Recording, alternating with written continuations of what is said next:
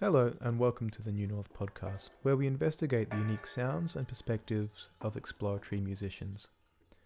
My name is Joe O'Connor, and I'm a member of New North's Artistic Committee, along with Andy Butler and Callum Gaffrey. New North is a platform for musicians who push boundaries in their areas of practice. This podcast is a companion to our concert series, which celebrates the amazing work of musicians and sound artists, both established and emerging, who make and present work on the lands of the Wurundjeri people of the Kulin Nation. Head to newnorthmusic.online for information about upcoming events, links to recordings from previous concerts, and information about our Emerging Artists Commission. You can like New North on Facebook and follow new underscore north underscore music on Instagram for regular updates about activities, including our upcoming concert Foreign Intimate, which is at Brunswick Mechanics Institute on Wednesday, April 27th at 7:30 p.m. The sounds you've just been listening to were made by Maria Moles, a drummer and composer who's been such an active contributor to Melbourne's musical landscape in recent years. Maria performed a set of music for solo drums, synthesizer, cymbals, and gongs at New North's Resonant Threads at Brunswick Mechanics Institute, which happened recently on the 10th of March.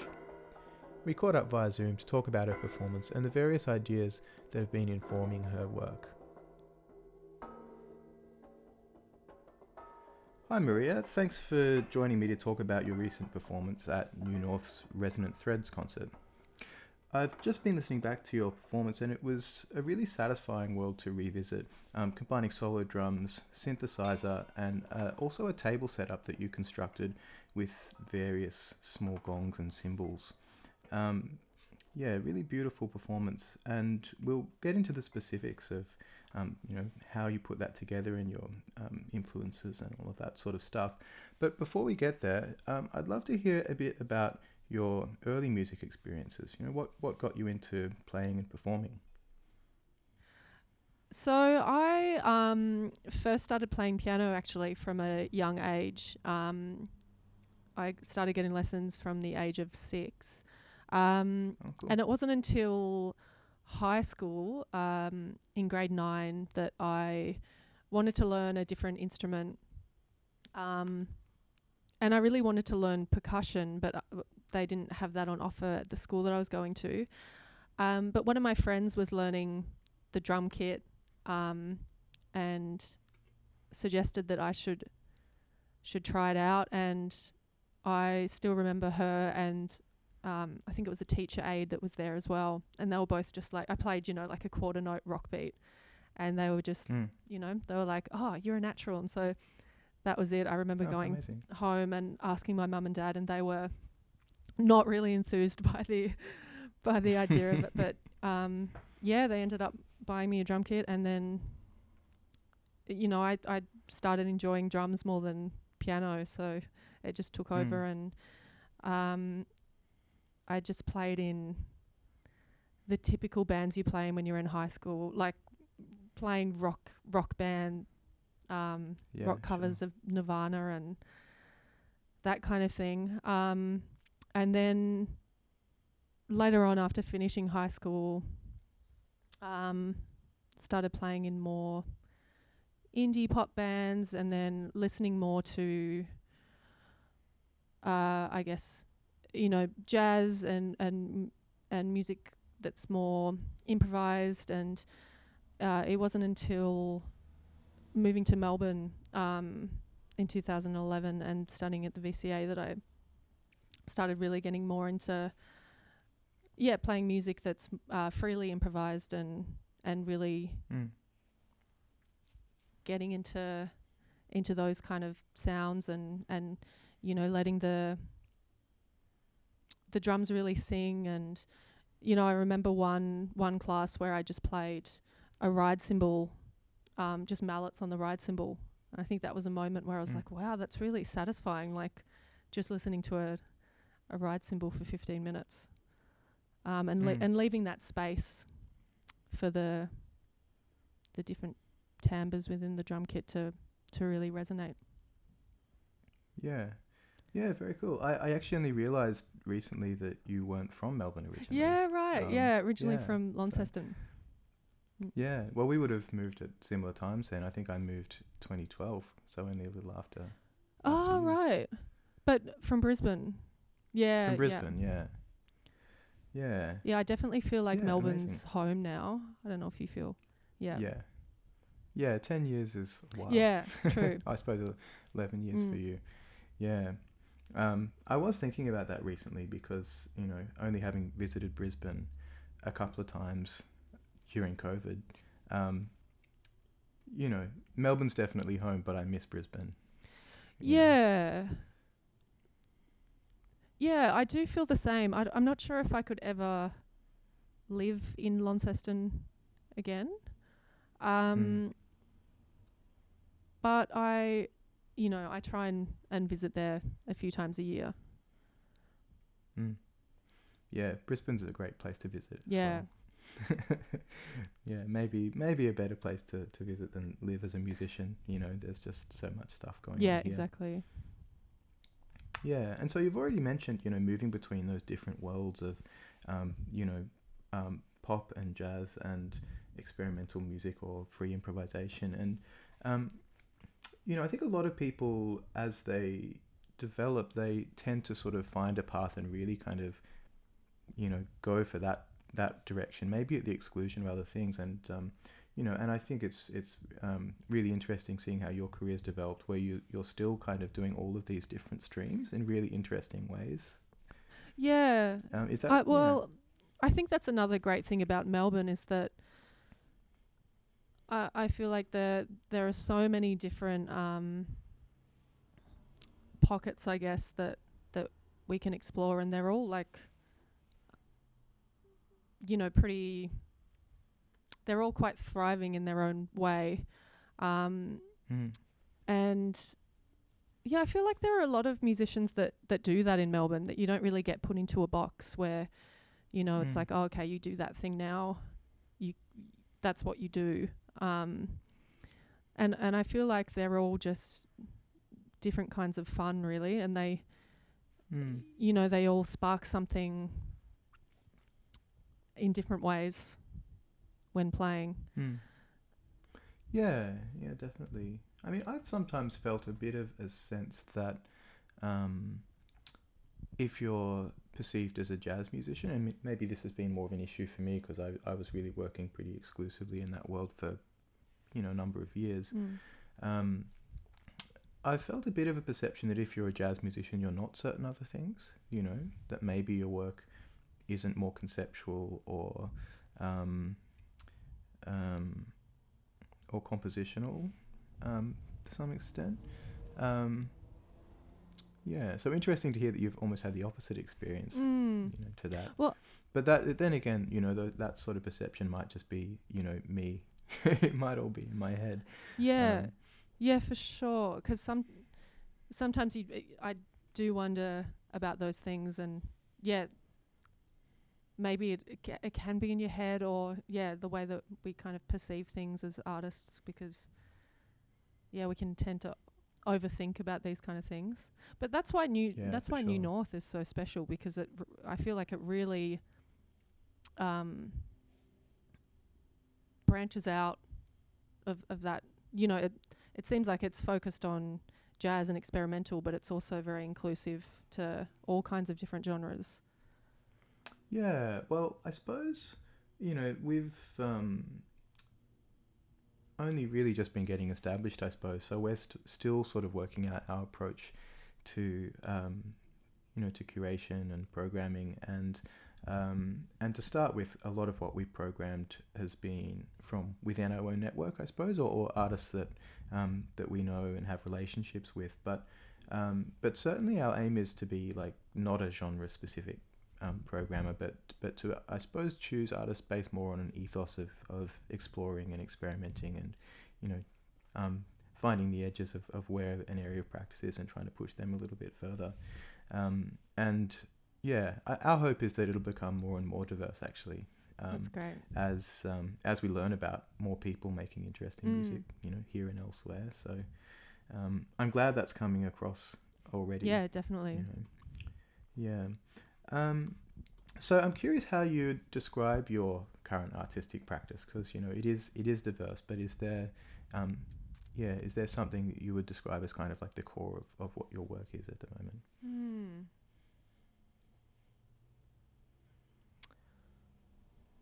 I guess it I guess it changes uh, depending on what I am doing, you know, whether I'm um, playing someone else's music or improvising with other people or playing solo. Um, but I guess uh, mainly in my solo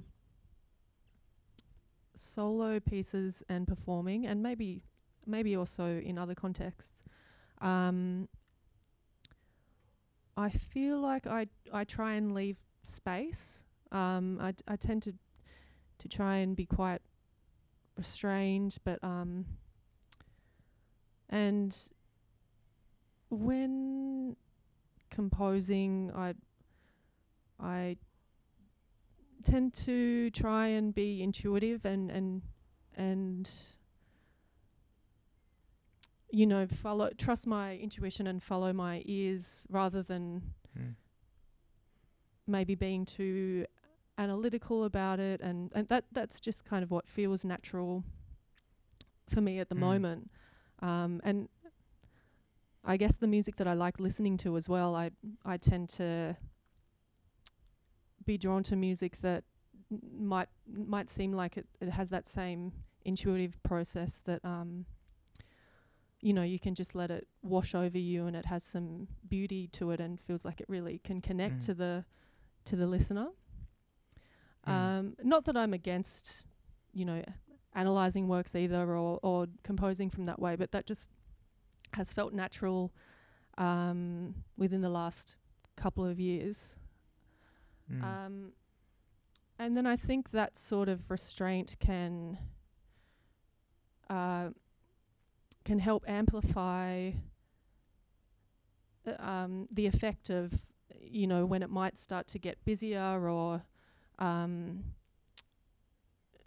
you know, it, it might lift in dynamics because I, I think when you're playing drums, you can really work with that energy of of dynamic shifts and mm. um, I think I also like to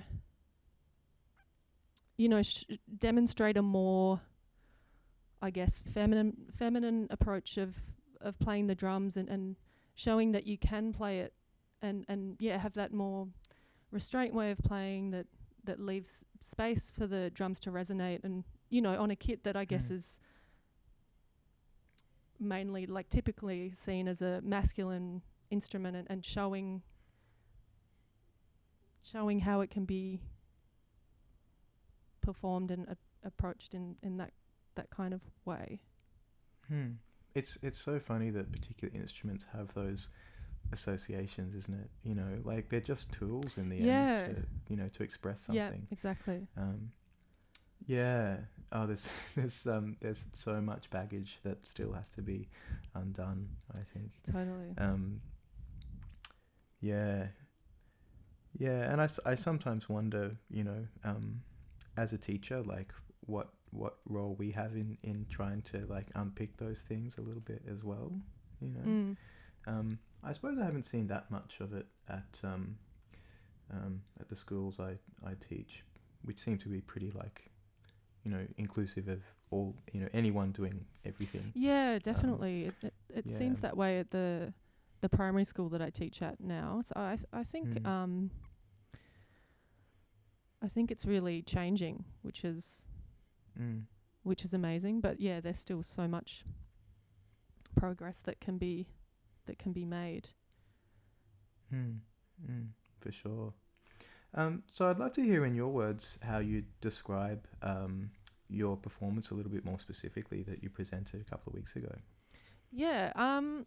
So the part of the performance is um uh, when I'm playing the kit specifically is um a I, a version um or an adaptation of a a set that I did back in 2019 at Inland. Um. I think I saw that. Oh right. actually. Yeah. Um, but I don't remember. Maybe it was a different one. Um, did you have synth with that? No, one? I didn't. Yeah, I did. See Oh it, right, yeah. It was um yeah, just solo drum kit and that was the first time actually I'd ever performed um just on the drums. Right. Um solo on on on the drum Mm. kit. Um and it was received quite well and so I was I was really happy with it and then I went on to record it in the same venue um in Church of All Nations.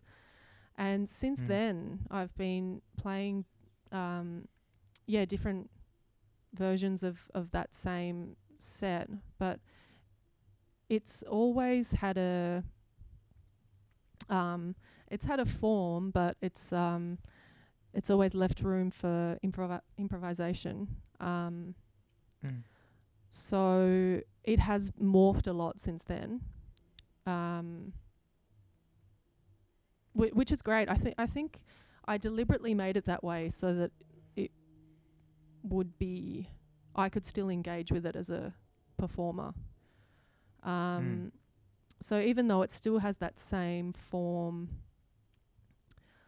uh, yeah, sections within it have definitely changed and become entirely different Mm. moments. Um, but yeah, so so for that set, um, I just wanted to keep it quite sparse. Um, but then I guess I, I also wanted to think of a continuous melody throughout it. Um, Mm. but also have it um, slowly develop and build. And so there's a um, sticking that I play. It's a, a circular phrase around the kit that um, shifts gradually. Um, Mm. And that, that is one part of the piece that has always stayed the same, actually. So that, that in a way has become Right. what, what opening the piece and the, the set is. Um, And, and is that is that the um, the probably the densest part of the piece? That's about um, yeah. I was just listening back to the recording, and I think it's about. Uh, to me, it felt kind of like the middle section. yeah, exactly. of that particular performance. Yeah. Yeah, and and what you said about that sort of slow development certainly comes across as well as you know opens with this very sort of spacious sort of synth, almost like a, a harmonic pad or something. Yeah. Um, which is which is kind of coloured with these gongs and stuff. Um, almost had a um, uh, almost like a gamelan sort of feel to it. Almost just the the way that those those gongs created these, you know, slightly um, untuned harmonies against the the synth. Yeah, well, that's what I really love about, you know, music from traditional music from Southeast Asia, like gamelan and um, Mm. Kulintang Mm. music of the Philippines, is that it is so melodic, despite it being played on percussive instruments, and and again, it Mm. has that um, that hypnotic kind of feel to it. Um, so uh, yeah, in a way, I, I, I think I uh, maybe even subconsciously was was influenced by that that kind of feel feeling. Um, Mm. And again, it was it was a way to to ease into the set, and also, I guess, because when it when it's solo drums, it has, you know, it's such a I guess it's quite a distinct kind of sound and has this energy behind it, and in a way, Mm. I guess my what I was trying to achieve was uh, making that more impactful when it comes in after that more, you know, spacious Um, Hmm. yeah, drones at the beginning. Hmm. Yeah, and the Yeah. synth I I was wanting to I guess yeah, have have other timbres within within the set and create drones with the synth and then match it with the with the bowed cymbals um Hmm. and and yeah, and the mallets on the on the bowls and the and the cymbals in that way. Hmm. Yeah, I think it, it came across really nicely, and um, yeah, and I was um, I was interested in that little kind of um, platform that that you've constructed. You know, like, Yeah. um, the way that that allowed you to access all of these different kind of little cymbals and gongs and stuff. You know, very fluently move between. them. Yeah, well, because I love, I love playing um, those small little gongs and um, and smaller cymbals on a drum kit. Um, Mm. but then I remember in lockdown being like, oh, it'd be so great if I could just play them and they'd, you know, then be set in their s- in their place, so I could really Mm. play with them freely and. Um, Yeah, yeah. Because I suppose if they're all individual, like you know, it's a hand that you have to have. You know, exactly. Yeah. So you get that Yeah. that clear sound um, when it's set in its place. Um, Yeah, so I've been really enjoying using that that board, so so that I can really, Mm. Yeah, make the most of playing all of those cymbals.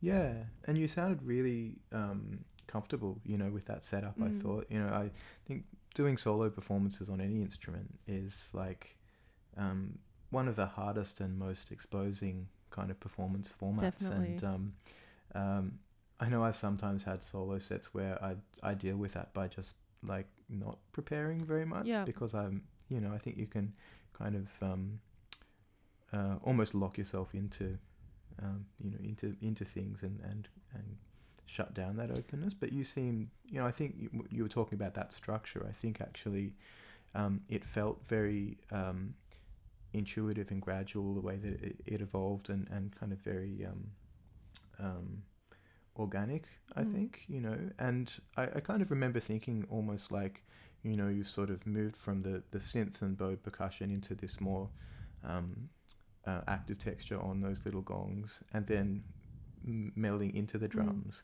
and it felt yeah very very kind of um, dovetailed in a way you know um, there was never a sense of um, uh, you know chopping and changing between those different sort of sound worlds Yeah, yeah, I wanted to.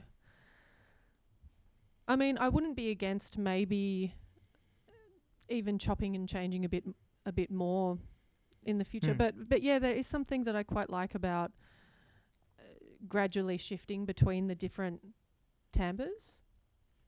Mm. Uh, yeah. Yeah, I don't know. I'm glad. I'm Mm. glad that it worked though. That's nice to hear. Yeah, it did for Mm. sure. Um, it was really interesting actually hearing your um, performance.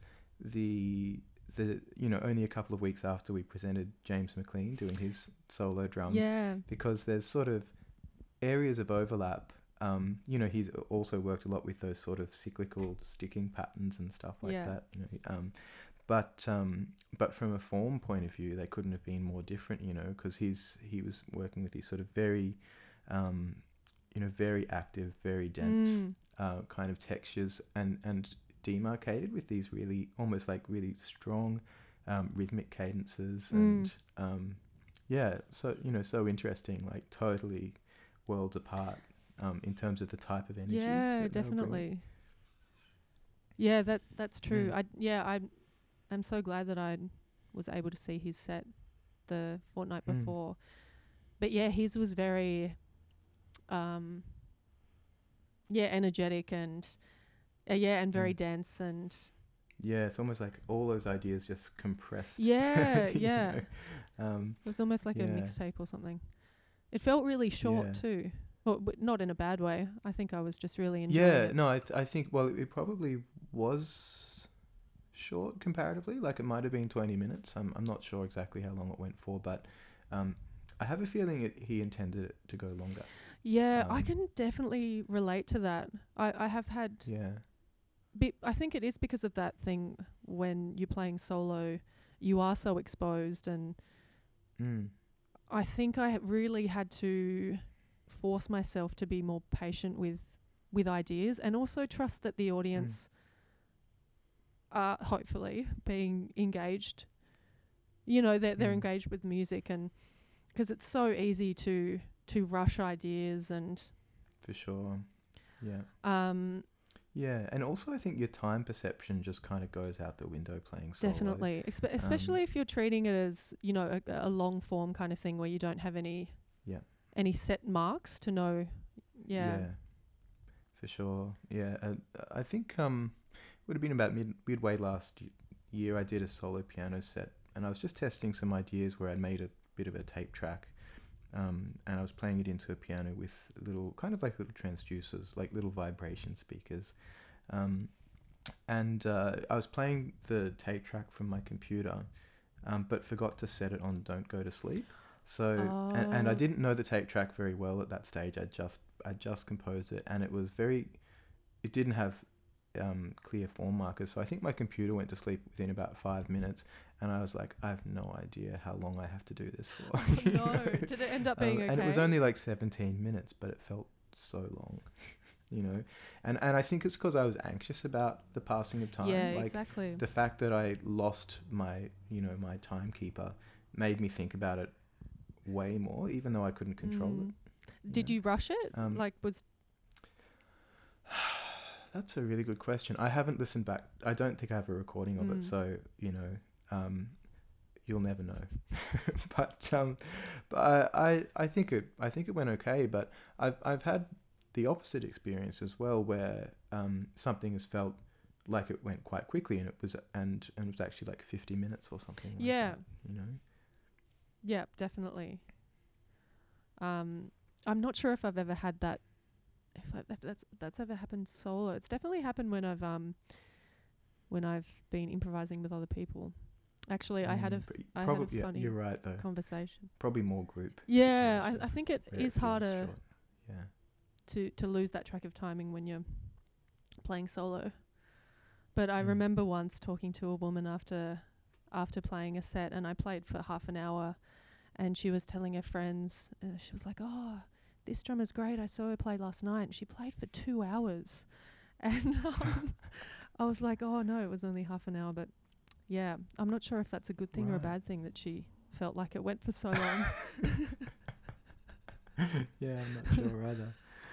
Um, I did want to actually just revisit something you you mentioned just in passing before, but um, I was I was listening to your recent release um, for Leolanda, um, and um, in your liner notes to that you talk about this influence from Kulintang music from the Philippines. Um, I don't know very much about that music at all, so I'm really kind of curious to, to hear a bit about it and what got you interested in it.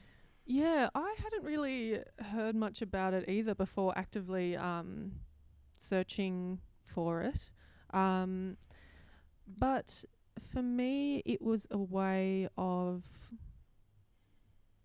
um, connecting with my mum's heritage and and um, embracing that a little more. Um, I feel like it's something I, that I never really embraced growing up or you know I didn't Hmm. learn the language or you know I, I wasn't proud to to um to have that heritage which is you know it, it's something that I should be proud of and um Hmm. so I I thought that naturally learning more about the music would be a way of exploring more um and also I guess part of it was, you know, I, I feel like as artists, um, we're always trying to find our authentic sound, and uh, so Mm. I, I- I think it was more dis- discovering that, and um, I guess also going to to university, and obviously had I had an amazing experience, and I really feel like I, um, yeah, developed um, my skills on the on the drum on the drum kit, but playing, you know, playing jazz music, it, um, I think I have always felt maybe a bit disconnected from it. And you hear these Hmm. um, you know, you listen to these recordings or you see musicians live that are really connected with that, you know, the the, the history and the Mm. tradition of it, and Yeah. and I, I, I know that a lot of us, um, musicians and, and jazz musicians in Australia would feel that a thing of um, what are we connected to as Mm. as artists. Um, and there are some really incredible drummers in Australia that do branch out from that um, those uh, traditions uh, in jazz, and you know, might take more influence from countries that are closer to here, like uh, Will Guthrie with Mm. gamelan, music from Indonesia around Simon Barker, um, with his South Korean um, influence and uh, based on the time that he had Mm. there. Um, so i I thought that would be a, a nice way to, yeah, take some draw some Im- inspiration from from the music from that part of the world, and yeah, as I was saying before, I really am drawn to that music that can be quite hypnotic and I guess it's um, ritual ritualistic music. So um, Mm. There's a, a um a dance element to that music as well. Yeah. Isn't there? yeah, there is, and uh, yeah, it, it's mostly percussion and vocals as well. But Mm. yeah, so it's used a lot, it, you know, for weddings and funerals and yeah, um, fiestas and that kind of thing. And so there there is that dance element to it. So it can, it does have this really um, amazing energy to it. Um, so I yeah wanted to read more about the compositions and um, it is very similar to gamelan. Um, the the kulintang is an instrument, but it's yeah it's so it's the name of the um the music, but also it's a an instrument that's very similar to the gamelan Right. instrument. I think it's twelve gongs maybe, um nipple Right. gongs that are that you play um with mallets sitting on the floor. Um, Mm. and the notation is just um numbers rather than it being fully notated. Right. So, yeah, there was one album that I really liked called Philippine Gong Music. Um, and I would listen to the rhythms and see if I could adapt it to the drum kit. Um, Mm. but yeah, for that for that album, it yeah again felt very intuitive. So I'd you know I'd take something that I would really um, connect with in the music and maybe you know record it, but then it might a lot of the time it would change and become something entirely different. But without that initial idea, it wouldn't be what it Mhm. what it became. So Yeah. Yeah. Oh, very Mm. cool. Uh, you know, I, th- I think it does come across though. You know, both in the timbres and um, you know, and some of those cyclical things that you mentioned earlier as well. That you know they they do have this really sort of dynamic kind of movement to them, which um, yeah, I I did um, uh, a, a very quick Google of some kulintang oh music yeah, before this because it I was like, what is that? And um, yeah, and it does have that similar sort of you know I think you mentioned hypnotic, but it's it's very sort of it sounds to me anyway on, on only a brief listen as being quite cyclical Yeah. and and you know very embodied kind of rhythmically um, as well. Um, the other thing I wanted to ask about um, that you mentioned in those those liner notes was um, you know the the title of that album for Leolanda is a, it's a tribute to your mum, Mm. right? Um, and um, and I wondered if you'd like to share any thoughts about um, you know what you do expressively with your music and if there there is um, a, like a direct link with some sort of um, you know personal sentiment um, I, I think with my music I think of it being more uh, expressive in a kind of abstract way Yeah. you know without really connecting to um, to uh, kind of concrete things or particular relationships and- Definitely. yeah but I but that's something that, that differs so much between different musicians No, I think I usually work that way as well. Um,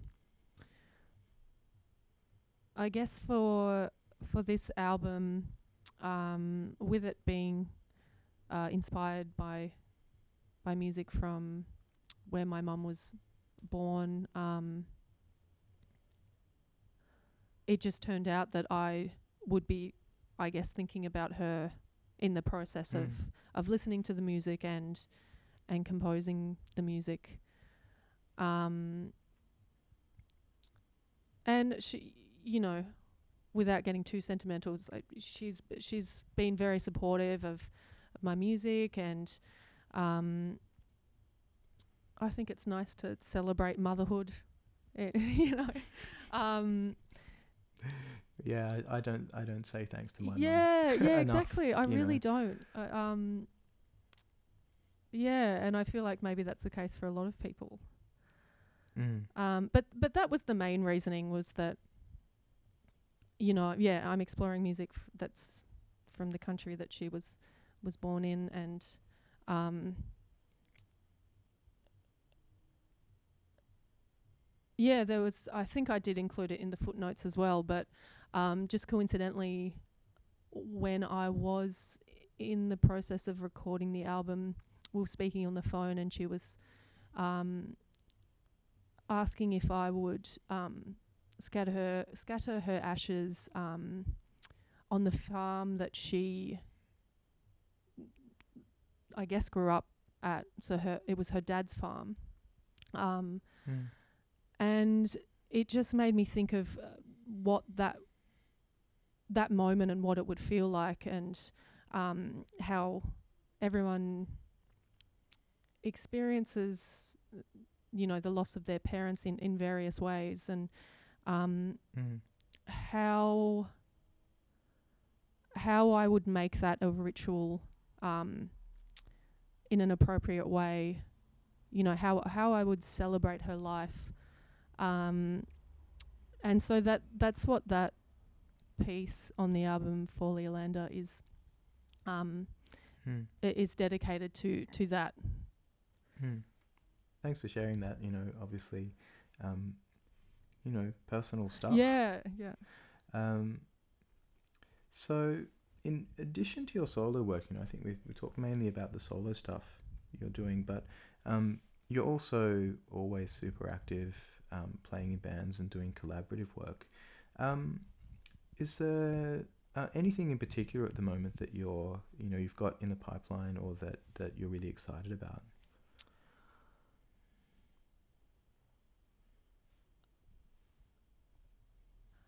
Yeah, um, No.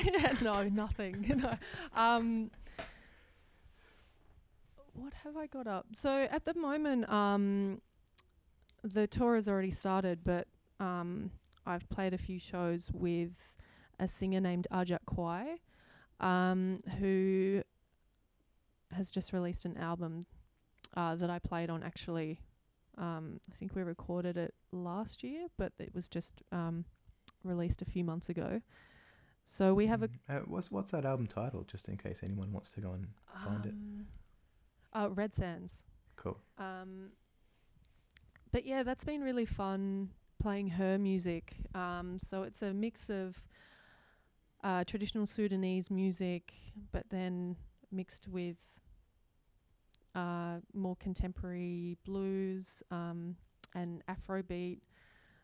So th- that's been really fun listening to her stories and um, accompanying those artists because I feel like when you work with these singer songwriters, it's it's just a a process that I, I I could never come up with the music that they come up with. So to be able to support them is is really fun, and I guess at the end of the day, a big reason why I got into drums in the first place is because of groove and and rhythm, and so Hmm. um, even though a lot of my solo works, the time can be quite free, and I and I really love that playing in that way as well, where the time can be warped or, um, yeah, there's more of a free pulse. Um, I still really love being the backbone to a band and just yeah, playing playing grooves in in that way. Yeah. Awesome. Um, so, and do you have any um, any particular gigs coming up that you want to um, tell people about? Yeah, I'm doing one. I'm doing one in Brisbane actually. Um, Oh, awesome. um, with Lucas Abela at um, the Modern Museum of Art, Museum of. Oh Modern yeah, uh, Art. Go- Yeah. GoMA, probably. Yeah, yeah. And what date's that? I'm about to head to Brisbane. oh right, that'll be uh, next week on the 14th of April. Amazing. I'll actually Oh, be great. there. I should I should go. It's with Um, Lucas Abela. Do Fourteenth you know? is a Thursday, Thursday, night, yeah. right? Next Thursday. Awesome. Well, I'll have to make sure the podcast's out with plenty of Ah, advance yeah. before then, so that um, so that anyone listening in Brisbane can can make their way to GoMA. Um, and there's Um, another. it's an amazing space if you haven't been. Oh, I haven't. by the way. Oh, I'm looking forward to. Yeah, it, it's it's yeah. I'm not sure where where the stage will be, but um, yeah, it's kind of like this cavernous, you know, three th- kind of like three stories sort of Oh wow. building with. It's very yeah, architecturally, it's quite amazing, and right um, next to the river as well. Yeah, it's beautiful. Beautiful. That's very yeah, I'm looking forward to that. Um, and then a couple of weeks after that, I'm playing at Make It Up Club with um, Aviva Endean and Casey Lewis, a, s- a singer who um, has been living in Europe um, for a while now, but um, she's going to be back Mm. in town. So that should be really fun. Um, and that's on the 26th. And then the night after, actually, on the 27th, I'm playing solo at the Recital Centre, supporting Jack Ladder, another Melbourne band. Awesome. Yeah. a few a few things going Mm. on then. Um, so I suppose there's there's just one more question. We might finish with this one um, today, and that is, um, so I think with so much of um, the music we present, which is um, generally more exploratory or experimental, um, as an artist, you, know, you can get very kind of close to the material, and I sometimes wonder what it would be like seeing my own work from an audience perspective. Um, and of course, we can't really do that. Mm. But I would like you to imagine for a moment that you are sitting in the audience listening to your own set. What type of experience do you think you might have?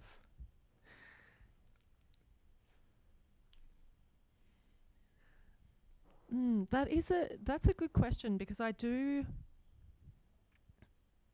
I do try and question when I'm playing um or you know if I'm improvising or yeah coming up with an idea for a set I do try and question it you know if if I were in the audience would I would I be enjoying this? Um but then you don't Yeah. you want to strike that balance between well you know i guess not not trying to care too much about how the audience might receive it and just trust. It's like well i'm enjoying it now so hopefully there's one person that might be enjoying it as well but Yeah. yeah i i feel like um i think that i would hopefully i it's hard to imagine because i'd like to think that i would just sort of um absorb it and um not Mm. analyze it too much and really you know be immersed in the music but it's hard it's hard to say um Yeah. yeah. I do know that when I first come up with ideas, I I try to just go with what I I like the sound of. Yeah. Well, that's probably quite a reliable Yeah, yeah, I would say.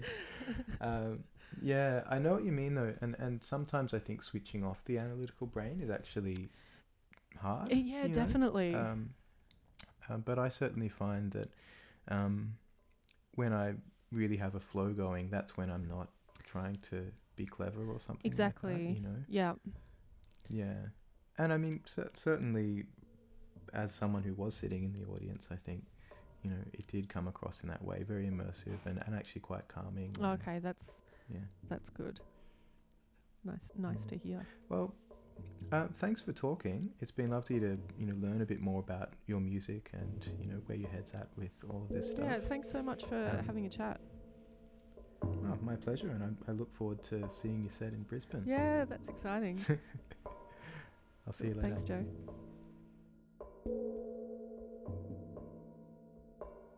I hope you enjoyed my chat with Maria. Um, just the day after we talked, I realized that um, I'd actually slightly led Maria astray when we were talking about her upcoming performance in Brisbane. Um, I'd suggested it might be at Goma. Um, however, it's actually at, a, uh, another gallery space in Brisbane called the Institute of Modern Art.